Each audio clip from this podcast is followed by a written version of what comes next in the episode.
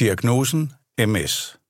For at kunne stille diagnosen multiple sklerose, skal der være spredning af symptomer i tid og sted. I det følgende afsnit kan du høre mere om, hvad det betyder. Det kan være vanskeligt som patient at forestille sig, at det fysiske ubehag, man føler, skyldes en neurologisk autoimmun sygdom.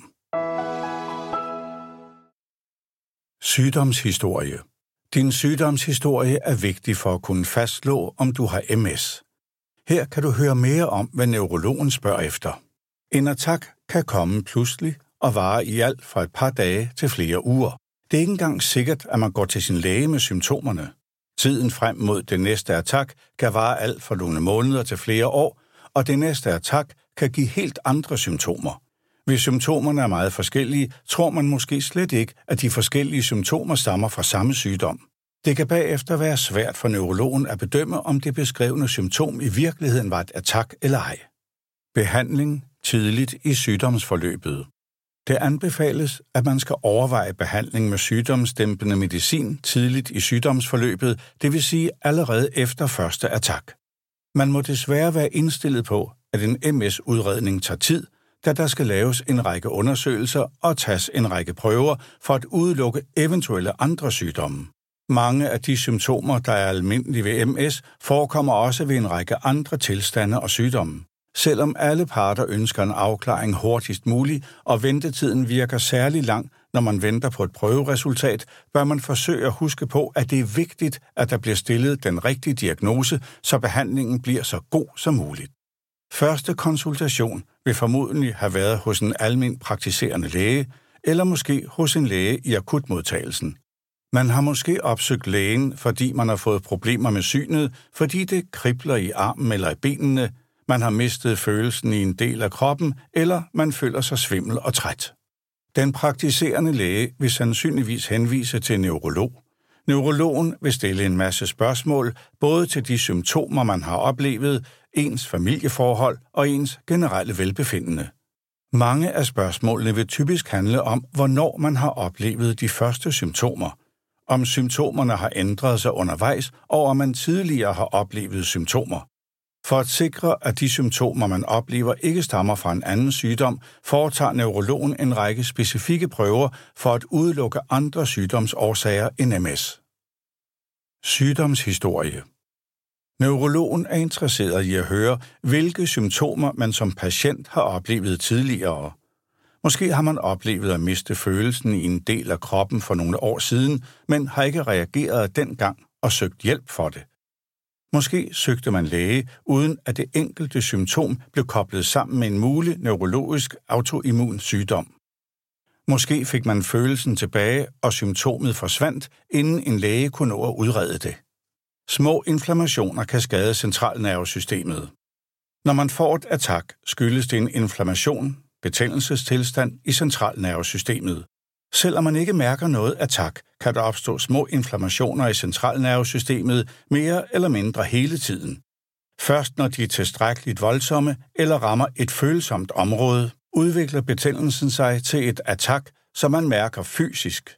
Inflammationer, der ikke giver symptomer i form af et klinisk attack, men som alligevel påvirker og skader centralnervesystemet, kan i dag opdages og følges med MR-scanninger. Når man bliver behandlet med sygdomsdæmpende medicin, dæmpes betændelsen. Derved reduceres skader, som ellers ville være opstået. Rygmavsprøve. Ved mistanke om MS foretages en såkaldt lumbalpunktur, hvor har udtages en prøve af rygmavsvæsken, som undersøges for tegn på inflammation i centralnervesystemet. Prøven tages i ryggen med en tynd nål. Et positivt prøvesvar øger sandsynligheden for, at det kan være CIS eller MS, andre neurologiske sygdomme kan imidlertid også give et positivt prøvesvar. MR-scanning. Denne undersøgelse laves for at se, om der er ændringer i hjernen eller i rygmagen. MR-scanningen gør det muligt at se nøjagtigt, hvilke dele af centralnervesystemet, der er påvirket, og scanningsbillederne viser både aktive inflammationer og arvæv fra tidligere inflammationer. Neurologiske undersøgelser og prøver. Hør mere i afsnittet her om de konkrete undersøgelser, neurologen som regel udfører for at kunne stille en MS-diagnose. Neurologen foretager som regel en række forskellige undersøgelser for at finde ud af, hvordan nervesystemet og resten af kroppen arbejder sammen. Her er nogle af de undersøgelser, man måske skal gennemgå. Reflekser. Babinskis test. Det første skridt er at undersøge patientens reflekser. En måde at gøre det på er ved at trække en spids genstand hen over fodsålen for at se, hvordan tæerne reagerer på påvirkningen. Hvis nervebanerne i rygmagen er påvirket af inflammationer, betændelsestilstande, vil storetåen pege opad i stedet for nedad. Denne særlige undersøgelse kaldes Babinskis test. Muskelkraft.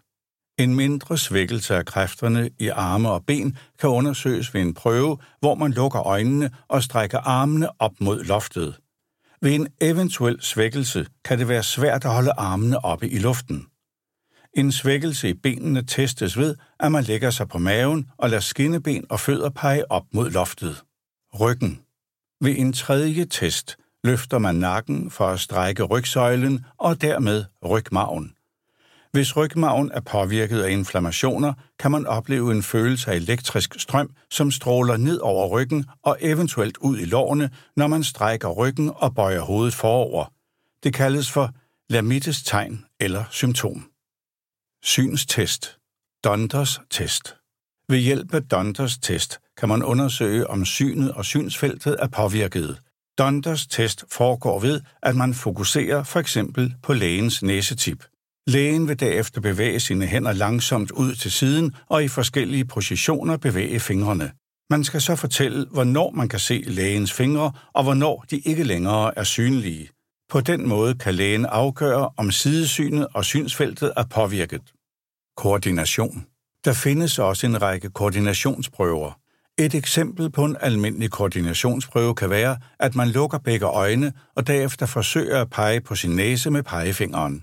En anden variant er, at man sidder på en stol med den ene hæl eller fod hvilende på det modsatte knæ. Man skal nu forsøge at føre hælen ned mod den fod, der hviler på jorden. Lægen ser efter, om bevægelsen sker i ryg, da det kan være tegn på, at lillehjernen er påvirket. Følesans. Man plejer også at teste varme- og kuldefølsomhed og smerte- og berøringssanserne. Dette gøres på huden. Prøver. Udover de neurologiske undersøgelser skal man også gennemgå en række andre prøver. Rygmavsprøve, en såkaldt lumbalpunktur. Ved hjælp af en prøve af rygmavsvæsken kan man se, om der findes tegn på inflammation i nervesystemet. Prøven tages i rygmagen med en tynd nål. Blodprøve. Blodprøve kan bruges som et supplement til rygmavsprøven og er til stor nytte, når man skal udelukke andre sygdomme. MR-scanning. Denne undersøgelse laves for at se, om der er sket ændringer i hjernen eller i rygmagen. MR-scanningen gør det muligt at se nøjagtigt, hvilke dele af nervesystemet, der er påvirket, og scanningsbillederne viser både aktive inflammationer og plaks, arvæv fra tidligere inflammationer. MR-scanningen er ikke en røntgenundersøgelse, selvom man måske kunne tro det. Billederne dannes ved hjælp af et kraftigt magnetfelt. Nogle mennesker vil måske opleve MR-scanningen som lidt ubehagelig, fordi man skal ligge helt stille på et leje, der føres ind i et tunnellignende apparat. Når billederne dannes, kommer der nogle høje smæld og bankelyde, men det er helt normalt. Undersøgelsen tager ca. 30 minutter, og scanningen sker helt uden fysiske følger for patienten. Når scanningsresultatet er klar, bliver man indkaldt til en konsultation hos neurologen. Desværre kan udredningen fra første konsultation til man eventuelt får en diagnose godt tage nogle måneder, da det er vigtigt at udelukke andre sygdomme end MS. Tidlig diagnose og behandling af multiple sklerose. Det er vigtigt at starte i behandlingen så hurtigt som muligt ved symptomer på MS. Det kan du høre mere om i det følgende afsnit. For at kunne stille diagnosen multiple sklerose, plejer man at sige, at der kræves spredning af symptomer i tid og sted. Spredning i tid betyder, at man skal have haft mere end ét attack. Man kan godt have haft små attacker, der ikke har givet mærkbare symptomer, inden man mærker sygdommen første gang. Disse små attacker kan ses på MR-scanningen. Spredning i sted betyder, at attackerne skal være forskellige, så det er tydeligt, at symptomerne stammer fra inflammationer i forskellige dele af centralnervesystemet. I dag findes der ingen enkelstående undersøgelse, der kan afgøre, om en person har MS. Neurologen baserer sin vurdering på forskellige typer undersøgelser af patienten. For at få den bedst mulige behandling er det vigtigt at få stillet den rigtige diagnose. Den forløbige diagnose, man kan få efter første attack, og hvis der er stor risiko for at udvikle MS, kaldet den første kliniske demyeliniserende isolerede hændelse, eller Clinically Isolated Syndrome, forkortet som CIS, der også bruges på dansk. I dag findes der sygdomsdæmpende medicin til at behandle både CIS og MS. Hvis man har fået symptomer, der tyder på, at man har risiko for at udvikle MS, er der god grund til at starte behandling med det samme. De nyeste sygdomsdæmpende lægemidler er dem, der er mest effektive i den tidlige fase af sygdommen. Allerede i starten af sygdomsforløbet opstår der skader på centralnervesystemet, og det er skader, som kan undgås eller reduceres gennem aktiv behandling. I dag ved vi, at tidlig start af behandling, allerede efter første attack, kan forhindre skader i centralnervesystemet og bremse sygdomsforløbet. Ved hjælp af sygdomsdæmpende medicin kan man også forlænge tiden ind til næste attack og dermed udviklingen af MS. At udsætte sygdommen og forhindre tidlige skader er vigtigt, da der ikke findes nogen behandling, der kan helbrede skaderne i centralnervesystemet, når først de er opstået. Derfor er det vigtigt, at man får behandling tidligt, og at man følger neurologens foreskrevne behandling, også selvom man i lange perioder føler sig helt rask og symptomfri. Det er vigtigt med tidlig behandling. Der er foretaget flere studier, hvor sygdomsdæmpende medicin er blevet sammenlignet med placebo, det vil sige medicin uden virkning. I de tilfælde, hvor de placebo-behandlede patienter efter et stykke tid skiftede over til aktiv sygdomsmodificerende medicin, har man iagtaget, at patienter havde stor effekt af medicinen. Samtidig har man kunnet observere, at placebo-behandlede patienter ikke formåede at indhente forspringet til de patienter, der havde fået sygdomsmodificerende medicin fra starten. Patienterne, der havde fået sygdomsmodificerende medicin helt fra begyndelsen, fik færre attacker og færre funktionsnedsættelser end dem, der var startet med placebo. I dag bruges de internationale diagnostiseringskriterier, McDonald-kriterierne, til at diagnostisere MS. Ifølge de gamle kriterier skulle man have haft mindst to attacker for at få stillet diagnosen MS. I dag er det tilstrækkeligt med ét attack, hvis resultatet ved en efterfølgende MR-scanning opfylder nogle fastlagte krav. Det vil i praksis sige, at hvis man har haft et attack, vil man kunne få diagnosen, hvis MR-scanningen understøtter det, og dermed kunne komme i behandling tidligere.